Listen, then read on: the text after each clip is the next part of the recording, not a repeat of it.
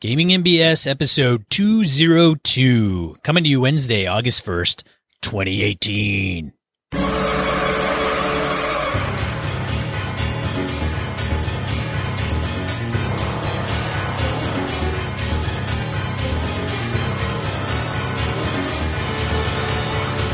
All right. Welcome to Gaming MBS, the tabletop RPG podcast. I'm one of your hosts, Sean. And I'm Brett. Welcome to the show. Welcome back, folks. Glad to everybody on board. Sean, how the hell are you, man? I'm fantastic, Brett. This last weekend was actually here in uh, south central Wisconsin was pretty freaking nice, or southwestern Wisconsin where I'm at. It was pretty damn nice. A little fire pit action. I had my buddy Mike over with his wife outside drinking, saw that. sitting around a fire pit. Good times. I saw that. I uh my father decided to have a little grill out where we were invited over to, of course. So he lives uh I don't know, hundred feet away. I was gonna say across the parking lot at the condo. So your dad's a cool dude too. I met him when uh, when I was over there last time. He's a pretty cool dude. Yeah, he's pretty laid back. I tell people that if he were to ever have a joint, he'd probably be in a coma. Yeah, I think it'd be le- this bizarre laid back singularity event, and the yeah the laid back vibes that would roll off of that dude would knock mortal men out. That's what would happen. Anyway, so nice weekend for a change. Not overly hot, not crazy wet or anything. So uh, let's see here. Announcement wise, what do we got here? So Gamehole Con, we keep beating on that, folks. It's out there. Buy your badges. Event submission. You can pick events now. That's all out there if you've got your badges and stuff. I know the VIGs were. I don't remember if they're open for everybody else, but I'm seeing posts of people getting their goodies. So uh, there's plenty plenty of good event stuff going on. And of course, Evercon.org uh, submissions are open there. We got some more dealers showing up for Evercon, so our dealer hall is starting to fill up nicely. Being that we're in January of every year, this is like our slow burn period. Everybody's like, "Oh yeah, that's coming." Our vendors, the people we talk to, "Oh yeah, yeah, I'm gonna come. I'm gonna come." About October, they go, "Oh yeah, I'm totally showing up." It's just a slow burn as everybody gets ready for it and I will be Jesus in about a but when this thing drops on August first, there will be about a month, and I'll be in QCC. So that's, that'll be pretty cool too. So, well, there you go. And the rest of our crew will be end up going to Gen Con apparently. I don't oh know. Oh my God, yeah, you're not going to Gen Con. I am not. I was going to try to get there for one day, literally. I was going to drive down with Mr. Jason Hobbs from Hobbs and Friends of the OSR. I love it. it's a terrible intro. But it's uh, you do. I don't. That's horrible. That's so mean. but it's uh Not gonna happen? Not going to happen. No, I don't think so. All right. I mean, it So- could happen last minute. I don't know. Maybe. I doubt it. No. I highly doubt that's not going to happen. No. That's that's a long, really boring car ride just to zip down there for a day. Like, I'd probably go down like ass crack of dawn, like three in the morning, oh god. four in the morning, get down there. It's six hours from wonderful Madison, Wisconsin. and then hang out for two hours. You can get back in time before you Oh, pass out from I being would- tired. I would go there that day, that evening, Mhm. and then come back the next day. Probably, Oh. probably later. That's assuming somebody would let you crash in their place. well, Mr. Hobbs has certain connections, Brett. That's true. It is the Jason Hobbs. So, yeah, that's true. That is very true. He knows people. He knows people who've got places. Yeah, we've got BSers out there that are going that may take their chances and see what it's like to have Sean sleep in their room. See what the year that Kelly's all about up front. There you go. You're, you'd be up for an adventure. Oh, and uh, uh thank you, Peter Skanes wrote in and gave me a said it's about an hour in the wrong direction, but Leroy, Leroy New York houses a very quaint Jello museum. So I uh, got to throw that one to the wife and see if she wants to take an hour drive to go see some Jello. I have a really weird. I this is one of those things where I was looking at all the list of things that that uh, we, I've been given so far. I'm like, I can't say these in front of my kids because my two little kids are like, oh, that sounds great. It's just like, oh my god, this is mind-numbingly terrible. Yeah. But because they're 10 and 12, they'll think all this shit is fun. We need to get this info into their hands for sure. That's that's terrible. Why are you so mean? What happened to you? You wake up wrong side of the bed. Arg. All right, man. Shall we move on? Yeah, let's get to uh so no random encounter this week. Oh, nobody, Yeah. lo- nobody loves us. Low anymore. turnout, low turnout. So That's okay. I just, I, I assume if no one writes in, we're we hit it so perfectly. There's nothing else to say. It's been said. That's you- that's the o- that's the only logical answer. this is Brett's way of antagonizing you into writing into us. So it's honestly, it's probably one of two. I, it's either we hit it so perfectly, the last word, the final word, nothing more need be said, or it is so bad that people are frothing at the mouth, just waiting for the medication to kick in so they can take the time to write us and tell us how horribly wrong we are. One of the two. Yeah. Or we pissed them off so much that they have abandoned us. Ooh. Yeah, I like that option. Yeah, let's erase that one from Yeah, our that's, minds. yeah, that's we won't think of that. So we're either we're either perfect or we're so wrong it makes people insane. One of the two. That's right. All right. Well, I guess then since there's nothing else to talk about, let's go right to the main topic, dude. All right, main topic.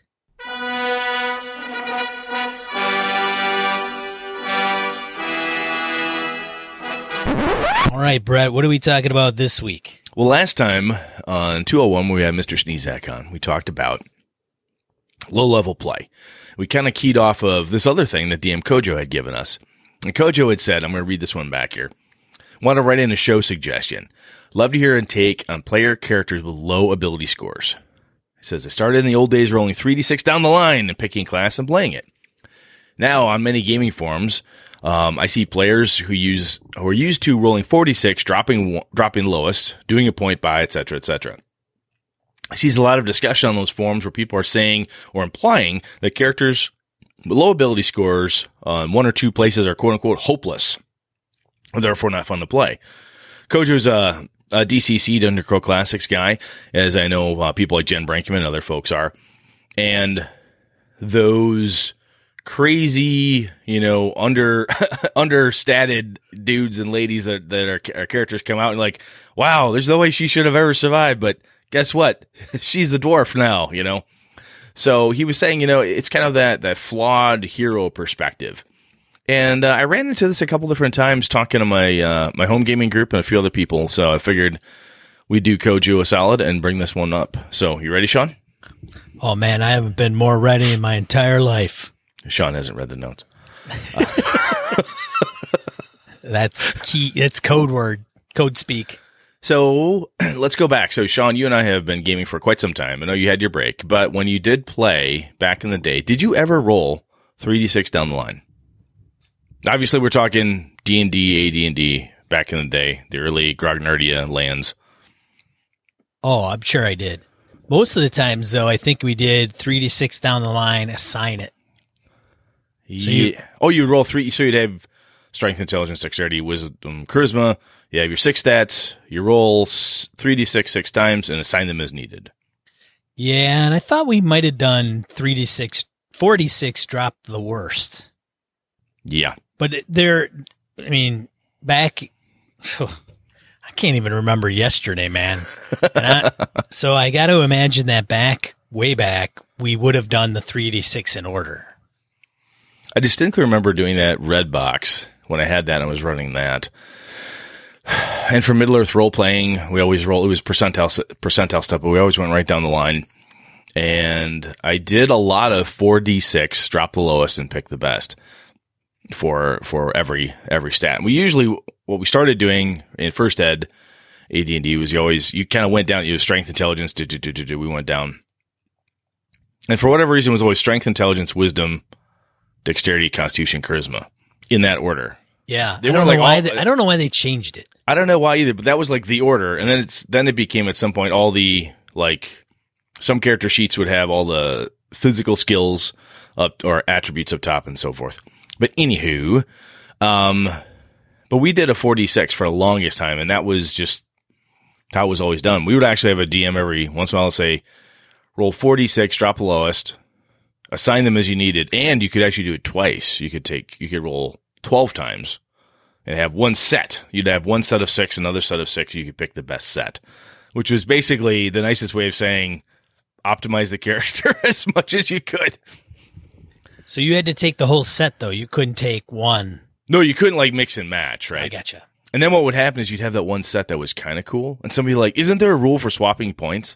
So someone whipped through the unearthed arcana. Yes, you could go two for one. All right, you could go two for one. Fine. Dump stat charisma. Take it down to a minus one because who fucking cares? And take that point and throw it into Dex because it got you to an eighteen finally. Did you ever? What was? Did you have a house rule of unplayable character? No, I've never had that. I've had people bitch and moan, right? you know, we've had people complain. I've run Lamentation Flame Princess uh, for some folks and had people gripe and complain. These stats suck. Oh, this is unplayable. And which I think is very funny to me in an OSR style game that has like no skills. yeah, the stats. That's a that's a good point. Like stats in the older school games growing up had less impact on your ability to survive and do things. You know, strength, obviously to hit stuff with, you know, strength and dexterity to hit stuff, sneak around, constitution for hit points, intelligence, wisdom for bonus spells, but it was all around that type of, I mean, it wasn't like, well, I need a really good, yeah, my first edition AD&D fighter, if you grew up on a, in a sailing community, just knew how to tie knots. Every once in a while, you have to roll a dex check and then we'd argue about how you roll the dex check. you know, is it higher or lower? Is it this or is it that? And sometimes the DM would be like, look, you have a 10% chance. You just assign percentages or whatever. So it was often very random of how we, of how we anyway, back in the day would do it. But I guess getting to Kojo's point is I don't mind playing that character with a couple stats that aren't optimal. And I think the term optimal, um, means different things to different people, right? So when I see a, a character, if if you have a game with that that has attributes, and you're using your uh, traditional D and D style, we've got your plus one, plus two, plus three, plus four type of thing. Usually, when I see somebody who will complain, is it like I they have too many zeros or min- they have a minus one. As soon as you get any stat that has a minus one bonus, people not everybody, but some people will freak out like, oh my god, this character is flawed and and whatnot. But I like I like personally like playing flawed characters like that. That doesn't bother me. Like, look, he's not really good at wisdom. Okay, yeah, whatever. But not, but not everybody likes playing flawed characters. I know. Yeah, that's crap. Do you like that? Do you like flawed characters? Does that? I mean, if you had to roll down the line and you got it and you made your character, are you cool with that, or would you be grumping the whole time inside? I'm cool with it as long as it doesn't have to do with my ability to survive completely. Okay. Explain exa- further. Yeah. For example, if I know, okay, Adventurers League, organized play, which we haven't covered. Many of you already know what that is, but you can pretty much guarantee that you are going to be involved with an encounter and there is going to be some type of combat. Oh yeah. Yeah, yeah. It's inevitable. So if you know that, I could potentially play fighter knowing that that's always going to happen. But the does the strength that I have going to ma- is that going that stat going to impact my ability to be um, effective or um I don't know if that's such a good example, but no, I think I think where you're going is like if if the if the adventure is all about if the adventure is all about combaty stuff, and I choose to to have a flawed fighter, which would with be a, with a shitty strength, right? It's its yes. core, his or her core mm-hmm. ability, and I just happen to be role playing a character who strives to be fighter, but isn't really a good fighter at all Mm-hmm. And that's the story. That's the aspect. Maybe that's the character's thing, right? That's my shtick. Like I want to become the greatest fighter, but or I am I have an ambition to be good fighter, but I'm just not. It was not cut out for it. I'm not cut out for it. I'm Rudy, man. Yeah, you, you I really want to play, but I can't. You know, so I'm just you, not that good. If you guys don't know the reference, go f- watch the movie Rudy. It's a guy who played in he he was Notre a walk on at Notre Dame, and they played like he played one game, not even one game, like like five minutes or two minutes. The whole time he was on the team, he just wasn't an athlete uh, well enough to be on the starter. He was a starter. He was no. not a starter, but he had a heart. Yeah, no, so I get it. And the other, so what's interesting to me sometimes, though, you meet the player. It was like, I'm totally cool with this. This is great. And the DM's like, oh, okay, neat. You've got a flawed character. You look, looks like she's going to have, uh, have some troubles dealing with, uh, charisma stuff. Cause wow, she's, she's a bard with a low charisma. Wow. That's, there's a story there. That'll be kind of cool. We'll see how this goes. And the other players look at you go, yeah, uh, good, good on you. You've got a character and she's got a, she's a flawed bard. We'll see how that goes. And then two, three sessions in, when that flaw bites the whole party in the ass, everybody looks at that player and says, "You want to make a new character yet?" you know, I've Right. seen I've seen that Right. happen where it become it's it's all fun and games until someone loses some hit points, right? It's all fun and games until you can't get the core clue because so and so has a disability or a flaw. Disability is the wrong term, but they've got a um, da, da, da, da, da, da, um uh, a, f- a flaw is the best phrase. They have a flaw of some kind where they're not really good at what is normally in a class based system a core competency for the class. And I think Sean, what you're even getting at is a competency that's core to the type of game that's being played. Right? So if it's a heavy duty combat game and we're all supposed to be very, and we're all supposed to be fighter types because we're going to be fucking fighting the Ogre King. We're out there fighting the Ogre King. We're going to do this like for the whole campaign. And somebody says, I'm going to make a dwarf who really wants to be a seamstress and he's just not really good with an axe. Okay. That's, that's a great backstory and all, but he can't hold the line. You know, she can't hold the line. They, they can't do the fighter stuff that we need to tactically do through this particular game. So it's like the character isn't made for the story that's laid in front of you. Is that where you're going? Yeah, I don't think that's off the mark completely, but yeah. And then somebody would say, well, why are you playing a fighter that can't fight? right. So that's, I get that. You know, I know somebody's out there going, oh, why is, what's Kelly doing now? Like, what, why has he got to do that? Because the party might be relying on me, like, you know, we sit around, do session zero, and everybody goes, What are you playing? I'm to be like, I'm to play a fighter. All right, good. We got fighter covered. Well, maybe not. Yeah, because my fighter favors using, you know, rapiers offhanded only because he doesn't want to hurt anybody. What? What's wrong with you? He's conscientious, conscientious objector. what? You're playing D and D fighter, and you're afraid to kill anybody? I mean, that's a excuse me. And I think what happened um, for my groups anyway that I grew up with is you'd roll that character and you'd get s- stuck with statistics that were not as good as somebody else on the team. So what you do is someone the the game master would look at you and go, well, turn into role playing thing because that was the answer, right? Your abilities blow in one way, shape, or form. So make it into something fun. So like, oh, okay, cool. My mage only has a 14 intelligence. All other stats are normal. You know, normal being either zeros or maybe a plus one here or there, a minus one. Look, he's just not a really good mage. You know, and that's fine. and I'll display him like that. And then what ha- what happens then is that you, you're trying to take that suboptimal character who doesn't have the really kick-ass ability scores and then turn it into a role-playing event. And I think what happens when we're talking like the group itself, where that the only time I've ever seen it implode is when the the rest of the group isn't on the same role playing page. Oh yeah, that's You know. a definite. That's a definite solid statement there. I've heard this from Adventurers League men and women playing. They're like, I really can't. I've had people say I have a hard time role playing my character there because everybody else is so optimized. You look at everything in a very optimized, you know, um, I have to win this session type of type of mindset.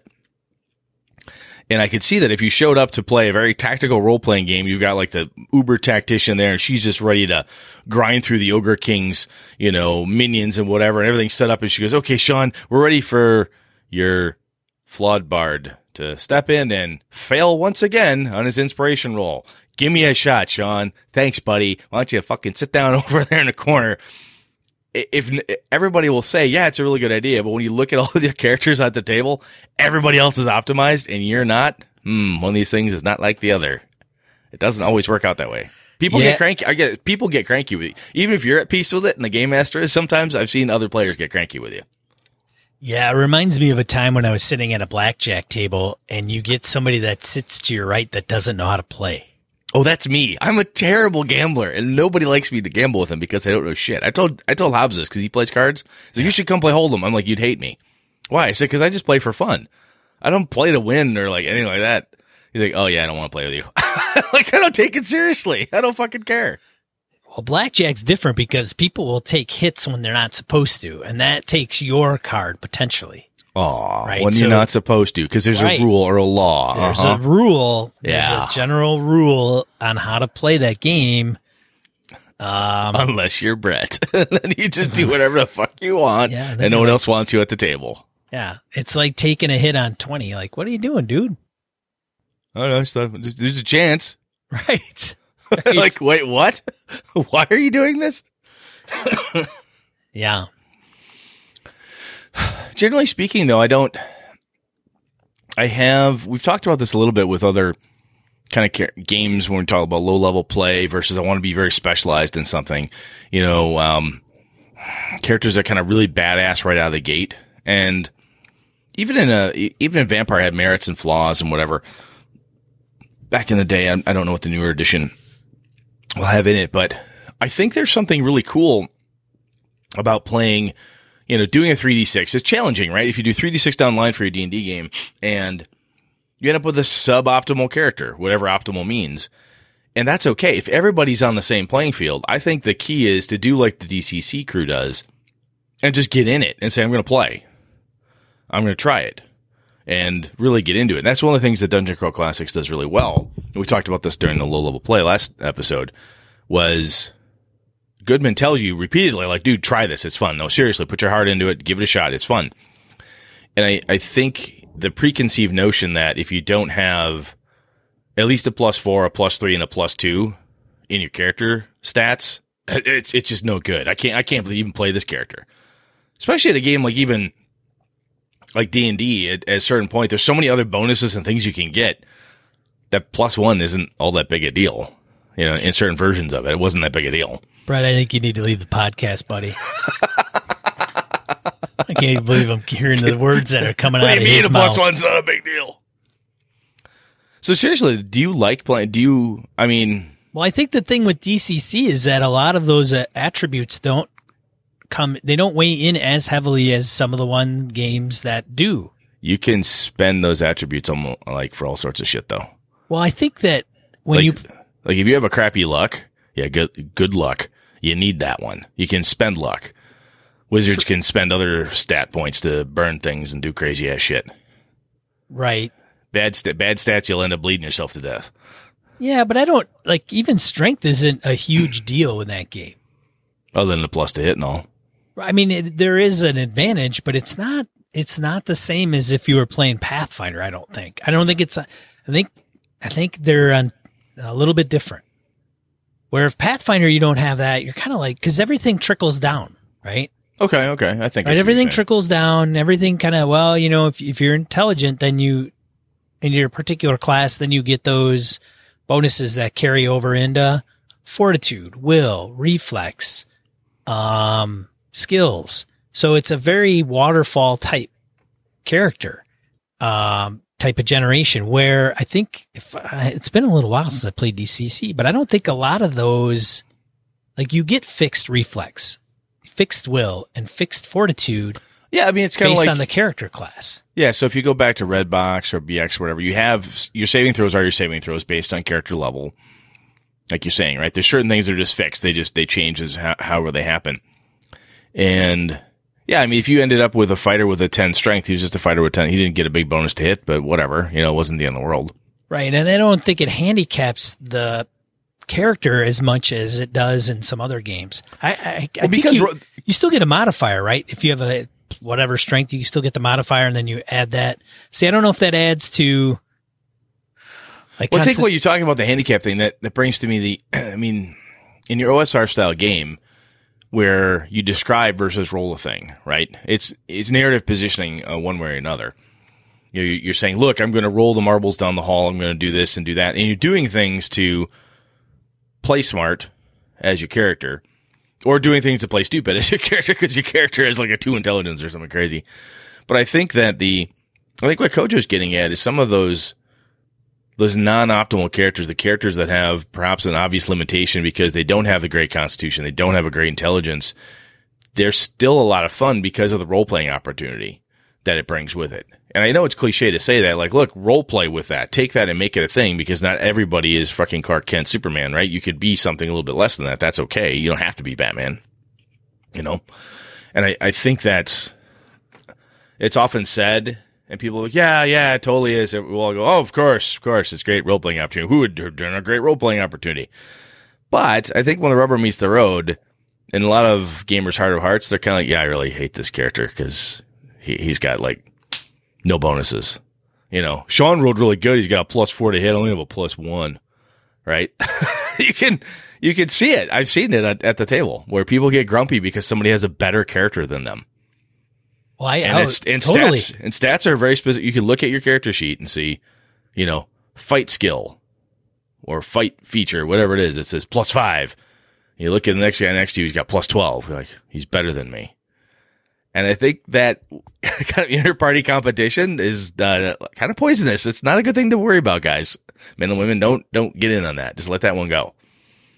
But I, uh, I like I said, I know it sounds cliche, but I don't mind personally the character who's flawed or has that obvious limitation of really shitty attributes. And part of the reason for me is because I don't give a fuck if the character dies. Yeah, You know, but I, don't. I, don't I know. play if- the character and he dies after five sessions. Like, oh, oh well, next, make a new one. I don't know if we're the. I think we're the min. We may be the minority though, Brett. Yeah, I think you're right. Well, we might be. Thank you. Even I if it think you may be is forty nine fifty one. I don't know. No, I think yeah, I, I think that's possibly possibly true. I mean, I watch when I watch my two kids play, my two little kids, they like having really kick-ass stats. But Ilana's character in AJ's um Mi- Minds of Phandelver game, her uh, alchemist that she made is not super powerful by any stretch. It doesn't have amazing kick-ass stats. Just roll the stats and, and whatever. But she also doesn't know a lot better either because she hasn't played that long. So she doesn't have years of that inner optimizer saying, well, if I put this here and this here and this here, I could get a plus six instead of just a plus five, right? and I think playing, if you're playing a game that's very tactical, skill based, if it's what's, if what the pluses on the sheet matter the most, I think this, this harkens to what you're saying before, right? The style of play, if the pluses on the sheet are what really ma- allows you to engage appropriately or not appropriately, it allows you to engage with the plot, engage with the game, and move the story forward, make make it through the fight, heal your friends, climb the rope, because all of those plethora of skill checks and all that stuff is all tied back to your attributes. If that is the only way to get at the game mechanically, then yeah, I could see where people would be like, no, I don't want to play 3d6 down the line and have a complete wuss ass Pathfinder character or D&D 3.0 character or whatever have you because all their all their skills that are connected to this thing will suck. And I need that climbing skill because we're going in a dungeon. I need that fighting ability. But if you're playing a game that allows for more narrative positioning and um, has that intrinsically involved in it, which I think OSR games tend to have, at least spiritually, that's kind of where, where they're from. And I, I think that gives you better license, in my opinion, to to not have to worry about that flawed character as much. Maybe that's just me talking out of my ass. I don't know. What do you think, Sean?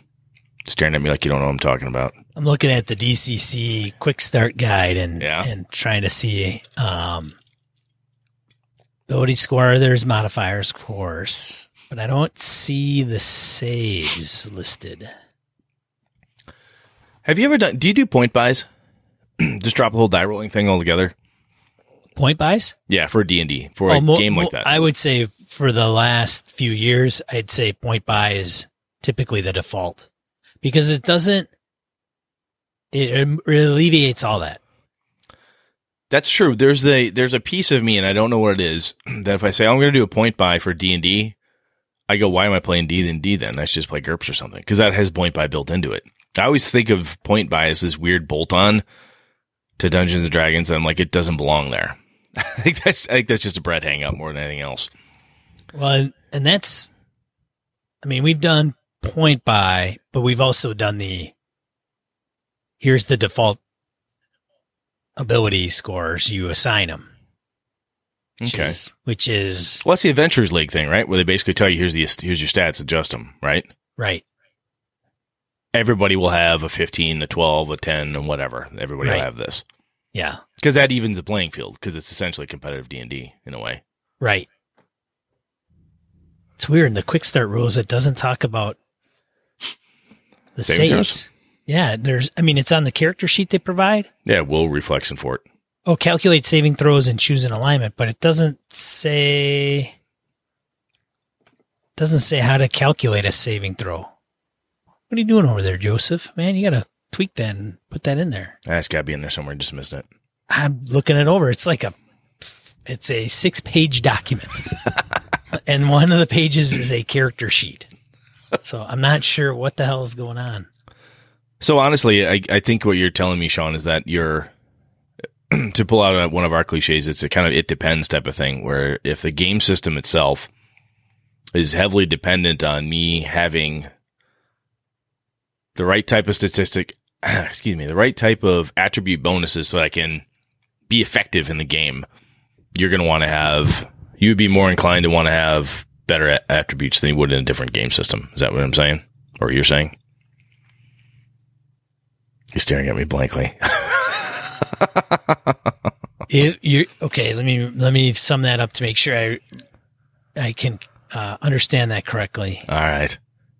That I am only concerned with attribute scores if the game depends on them being good. Yes, if it's key for you to For- to yes. have a modicum of success. Yes, I would say yes. That is that would be accurate. So I mean, it's yes, yes. Okay. No, that Yeah. makes sense. Well, I mean, it's not going to be very fun if the game is you should be good at whatever it is you've chosen. Because if you're not, you're going to die. Well, I mean, it'd be like playing Night's Black Agents, and the whole game concept is Jason Bourne punching vampires in the face I want to play a librarian. with really shitty physical stats. Who doesn't know how to be? Who doesn't know how to be a spy and can't? Do, and you're like, mm, no, that's not what the game's about. So the game is built specifically to build Jason Bourne punch vampires in the face characters. But I don't want to carry a gun. Now you're just weird. that's not that's not attribute based though. I think in interest that game Gumshoe does not have attributes, right? It's just skills. Yeah. And I th- the other thing that's kind of interesting is until 5e came around, attributes weren't weren't even all that. I mean, they were important to a point, but I remember in Pathfinder, you know, feats and other things were a hell of a lot more important than whether your strength was uh whatever. It was like a small component, at least to my vague memory. Interesting though.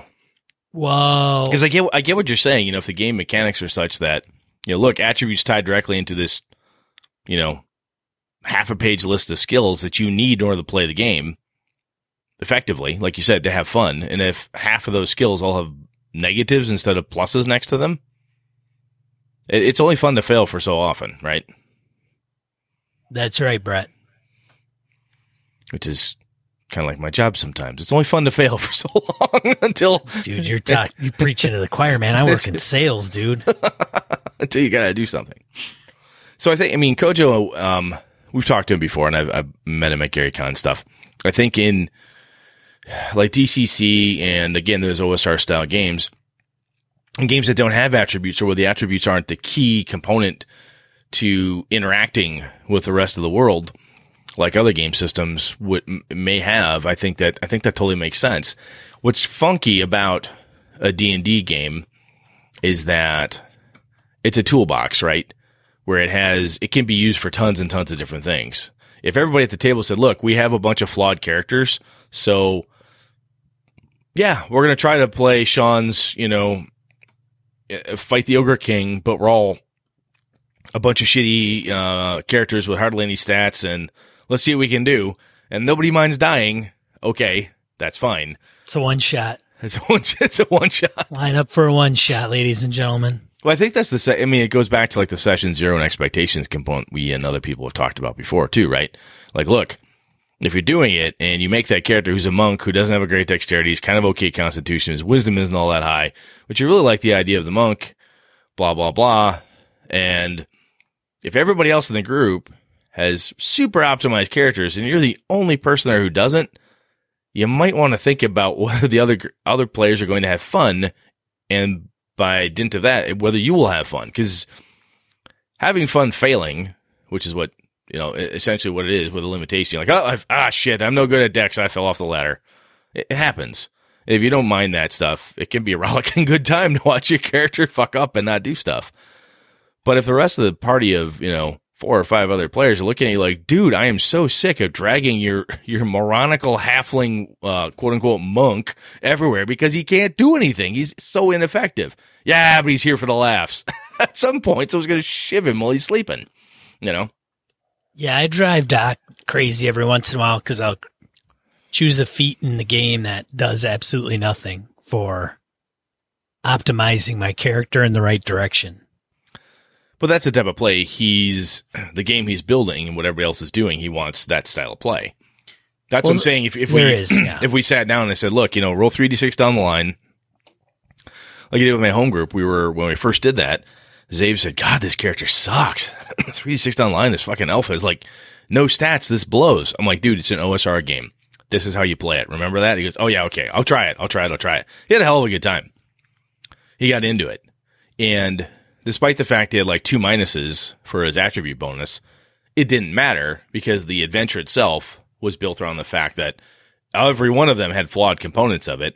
And I made it so that the adventure and the the different things they're poking into and some of the combats that we're in, it wasn't go fight the ogre king of Dragon Bone Mountain.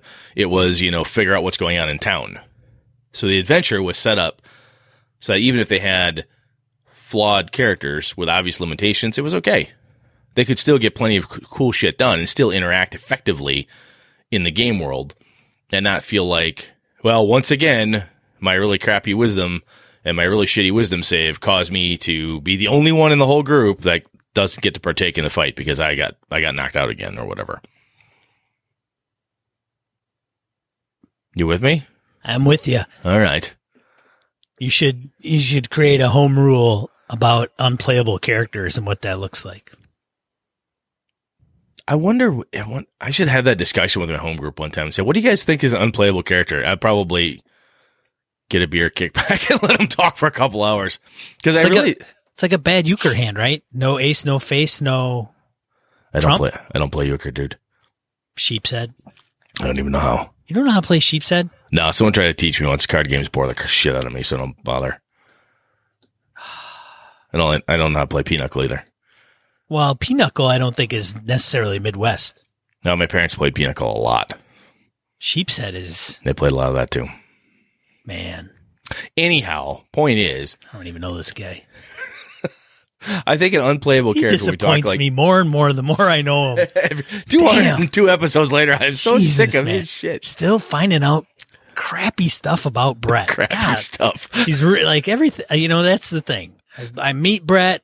He's a gamer. He game masters. He's got to be a good guy. It's got to sh- be good. We share some commonalities. He's local. And then as time goes on, I learn more and more about him, and I'm like, I don't know if I like this guy anymore. Come on, man. We've been All together right. for years now. Come on. That's true. That's true. That's we've been true. we've been through some stuff. We can do this. Come on. Well, you know, bring it Brett, in. Bring it in. Hug time. Bring it in. Bring, bring it in. Bring it in. Maybe you don't have those abilities I've been wanting your character to have. Ooh. Yeah, you're like, look, dude, we've been, I've entered us in a sheep's head tournament, you jackass, and you're telling me now you don't know how to play. You have really? a minus, really? You have, you have, a minus two in sheep's head? Oh, Jesus Christ. What the hell? Now you're telling me? Well, this is awesome. That's great. Great. Wonderful. This is going to go super well. The other thing I, I so I think I think kind of maybe at the core of all this, one of the things that when Kojo says, you know, hopeless or not fun to play, I think not only on a player by player basis, what what is a hopeless character to you is different than it may be to me, and that conversation could easily flip, or we could be on the same side of that coin depending on the game system, as Sean says. So when Kojo is talking about like DCC, I think if you're playing DCC, for God's sakes, get get in the get in the spirit of that game, people. That this is part of what the game is about. But if you're playing Pathfinder, and someone goes, "No, I, I don't mind this character because of this, that, or the other thing," again, it's that kind of session zero component. I have had people when I've run very tactical D and D style games where we've said we were told we're going into this thing. It is a complete and utter dungeon crawl, and what you're telling me is you're going to play a druid who's claustrophobic. Oh yeah, don't do that. Oh, good idea. I'll remake my character. It sounded like a really cute flaw, but when the one of the other players goes, "You realize you took claustrophobia as a flaw," and Brett told us it's going to be a dungeon crawl, like a massive under mountain. We will not see the light of day for for weeks on end, and you took claustrophobia. Well, I thought it'd be fun. That's not going to be fun. We will murder your character after day four. Please do something different. I, I had my players have that discussion. And the, the player who wanted to be claustrophobic, oh yeah, it's a bad idea. Maybe I could like not like it very much or something. I'll, I'll tone it down. I'll tone it down. So then it became so, oh god, I hate being underground. Uh, occasional role playing whining because the character didn't like it. That was something everybody kind of enjoyed because it was, oh, that character being that character, as opposed to absolute panic, you know, I need a doctor level of claustrophobia that they originally thought would be fun, which would have been a terrible idea. So anyway, what is hopeless to one player is not always hopeless to the other, and I think it does indeed vary by system. So uh, in a classic Sean move, I think it does depend, and I think it's definitely worth between the players and game master. If you don't have, and you, what you just said to me, Sean, is ringing a bell. I, I mean, I've been with these guys I game with for like twenty plus years, so I think we don't have a standing rule as to what a hopeless character is because we kind of police that. We just know what what doesn't work. But if I'm going to run a game again, like if I take the Midderland stuff, which we got from Glynn Seal, and said, "Hey, I want to run a game," it would probably be worth it to say, "Look, I'm going to use swords and wizardry. Um, if you think you have a character that doesn't have X, we can consider that hopeless, and we'll remake the character." I think that might be a a potential session zero thing for certain game systems as it pertains to the storyline, the adventure series, whatever you want to call the campaign that you plan to run. I think it, I think it might bear discussion just so everybody understands it. So that way, if I decide I'm going to go forward with my tone deaf bard with no constitution, who does who has a three in three in dexterity, and but he has a but he but he's got a he's got a twenty charisma though. yeah, he's useless at everything else. That's what my character is in Starfinder. Are you serious? Yeah, my he's every, a tone deaf bard. No, no, no, no. I'm playing an envoy. Um, was it an envoy? Crap. I don't remember. He's like the space bard. And I think I have an 18, 18 charisma and then all the rest of my stats suck. That's awesome. I think they're all like nine or 10. Maybe an 11 or 12 in there for Those some Those are reason. zeros though. Right. I have a, I have one that's a negative, And then the rest are zeros, I think. And then I have an 18 charisma. Yeah, I you're play- I average, play but you're like- just. I play gotta- I play like a YouTube actor. oh God, Yeah. Dirk Atmo, man. Dirk Atmo. Dirk hey, Atmo. Dirk Atmo. Hey, Dirk Atmo. You've probably heard of me. I'm Dirk Yeah. Atmo. I like half a billion downloads, man. How do you not know me, I'm on the HoloNet, man. dude? Obviously, Dirk Atmo. Dirk Atmo. You've, you've heard of me, right? All right. so we probably did Kojo a horrible disservice and uh, mangled what he wanted us to talk about here, Well, yeah. Because that's what we do. Expectations, Expectations. right? This would be kind of session zero.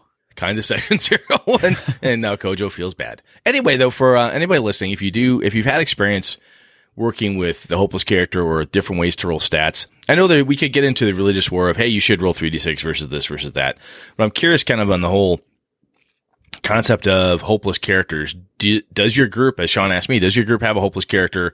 Like house rule like look that's no fuck it. Throw that out. Start over. Make a new one because that poor girl that's not a good character. Now this one she's awesome. You could have fun with this one. Is it a style thing that your group has or is um h- how do you guys handle it? Because i think that's um that's another interesting thing to even bring up with a new player.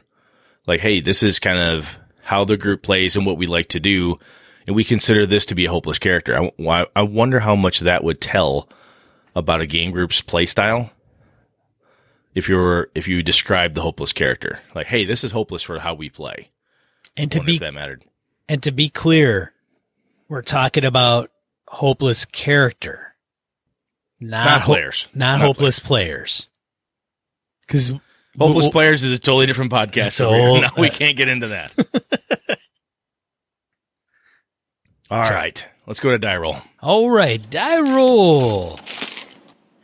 All right, Brett goose egg. Goose egg. I got nothing. That's okay. Shane Freeman got, got me up in listener area, so we'll be good. I got a couple this week I wanted to share with you. The first one is Car Wars Step Aside for Gaslands. I saw this. Yeah. It's by Osprey Games. So if you're not familiar with Osprey Games, they are the makers of Bolt Action, which is- Okay, that's where I knew him from. Okay. amongst other games, but um, Rob Whelan had put that out on Geek and Sundry talking about Gaslands. So thinks Car Wars, you just use your Matchbox cars, Matchbox and Hot Wheel cars. That's the scale. It can be very uh, similar. I want to say that there's some kind of mechanics that are similar to Star Wars miniatures, X-wing game. So I don't know if there's templates, but um, I have reread the Car Wars rules. I don't think it aged very well for me. No, I did that a while back. I had a copy of it, and I reread it. Went, I don't want to play this. I'm gonna- now I know, I know that's sacrilege. Somebody out there is like, "Oh, you fucking bastard! It's the best minis game ever." That's fine if you grok it. It's cool. But I read it. I'm like, nah, not how I want to play it.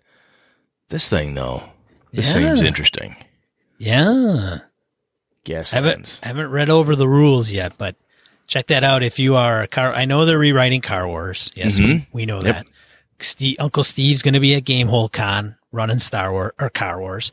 I don't know if he's going to run the old rules or what they're working on. That'll be interesting. But I, I don't know. His his event may be completely gone. Like it may be booked. All the VIGB. I don't know. I don't know how many I- people he's considering. Yeah, I don't know. I would not be surprised that one sells out fast because there are some Car Wars fanatics out there. So It's true. I, played love that- Car Wars. I played that shit out of that in high school, man. A lot of Car Wars. We would actually spend hours designing cars. then, Yeah. And it'd be like super late, like, ah, I don't feel like playing now because we spent hours designing cars. So it was hilarious. Anyway, cool. Uh, the second one I want to point out, Manifest Zone. So if you haven't listened to these guys, um, I think we brought them up a while ago. They're on episode 13. They're the Eberron podcast um, with our buddy Kristian Sexy Voice Serrano, Keith Baker, uh, Wayne Chang, and Gladian, another fan favorite of the show. Yep, Palladian. Good people. Yep, and Scott um, is all. They're all over there. Um, they are covering Wayfinder's Guide to Eberron. So if you have been living under a rock, that's okay. Wayfinder's Guide to Eberron was recently announced, which is the Eberron guide for 5e that Keith wrote up and has been writing up for the last month or two, um, with Ruty Rutenberg, Rutenberg, and I think him and Ruty have been pretty instrumental in the release of that. So if you're an Eberron fan, that's something you want to grab on the DMs Guild, which will allow Eberron content to be created, which has already occurred. So you can go out there and buy Eberron stuff for 5e that people are putting up there. But they go over um, some of the details that Keith wrote in the Wayfinder's Guide to Eberron. Yeah, the PDF right now is at 20 bucks, uh, DM's Guild. I bought my copy. I'm, I'm an? Eberron fan. Yeah, I'm an Eberron fan. The only thing that I'm disappointed in was that there isn't any classes in it. Hmm. So it's not a huge deal because there's only really, uh, I mean, besides the artificer, I'm trying to think of any other classes that should have been in there. And I know they released that as a, um, unearthed Ar- or, uh, arcana or unearthed arcana article. Okay. But anyways, but if you're, yeah, if you are an Eberron fan and you're wondering if you should buy the Wayfinder's Guide, do it because I think by doing that, you'll also send a message to Wizards that says, Hey, I want to see more Eberron stuff. And hopefully they'll come out with a full campaign setting down the road. We'll see. Yeah, speaking of other books, there's Encounters in Sharn is out there on the DM's Guild. I'm just kind of poking around a little bit. There's there's some nice stuff. So very cool. That's really good to see. Yeah. So check that out. And then we had Shane Freeman has article by Brett Tingley. Uh, Egypt will open the giant black mystery sarcophagus despite warnings. I had this post up a while back, and it is. I love the fact that this uh, giant black mystery sarcophagus that they found. Um, I'm like, oh, that's kind of neat. I had it up in Dyrol a while back, but it keeps coming back. just, I think I think Kev Thulu put it up there again. I know, Kevin. It just it keeps coming back though. Everybody is there's like they're really gonna do it. I swear to God, they're gonna do it. So I'm kind of hoping for some horrible earth shaking event to happen, just to uh, spice things up or something. I don't know, but I love it. It was good. This is a good article too. Thank you, Shane. Yeah, thanks, Shane. All right. What are we talking about next week, Brett? You know? Yeah, I've been thinking about it with the Eberron thing coming out and the number of different campaign settings and things that um, you and I have liked and loved over the years. I was thinking about doing a little kind of campaign setting. What I like, you know, what do I like in a campaign setting? Do I like a, a do-it-yourself kind of approach to a campaign setting? Do I like uber heavy duty, and then perhaps even talk about campaign settings we've known and loved and what ones we've looked back on when that didn't age really well. so I think we're going to talk about campaign settings. I think that's what we're going to do. Ooh.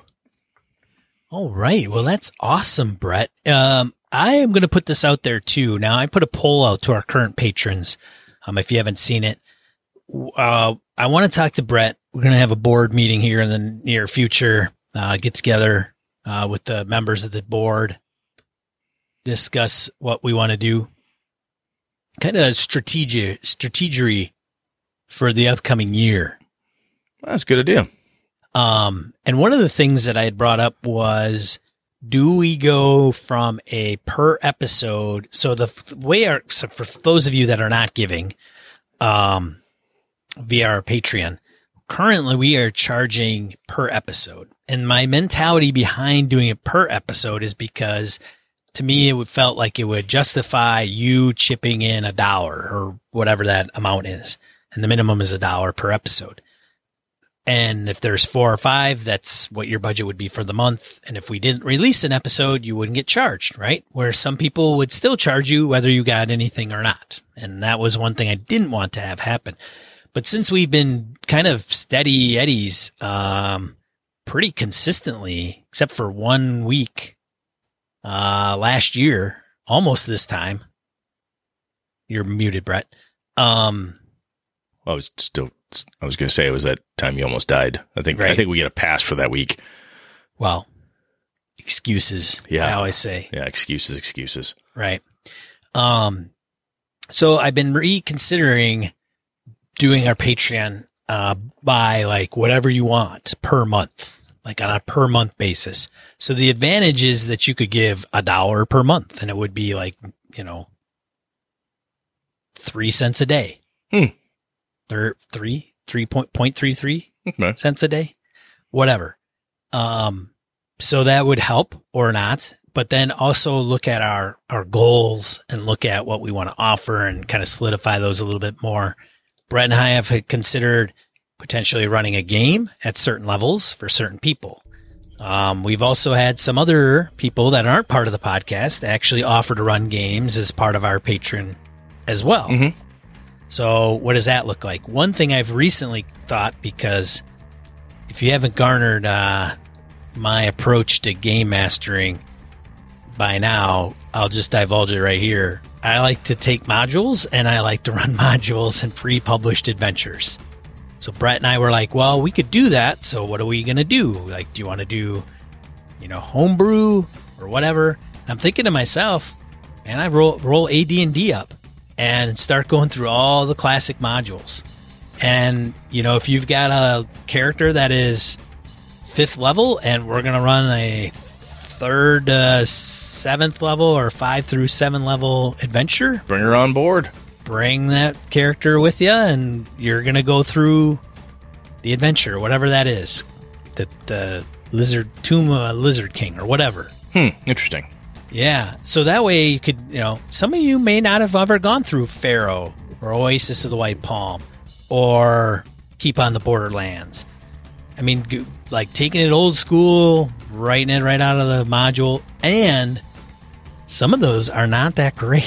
not that great. Like I can't believe we played those. No, you look back on it now, and this is another potential topic too. Is the, I mean, granted, uh, tastes have changed over the years, but the level of sophistication, the level of what people are expecting out of an adventure now, a published anything, is so far and above. And I think that's one of the reasons why I want to talk about campaigns next week is what we used to expect or tolerate or put up with or we would accept you know we'd say expect uh, or excuse me accept.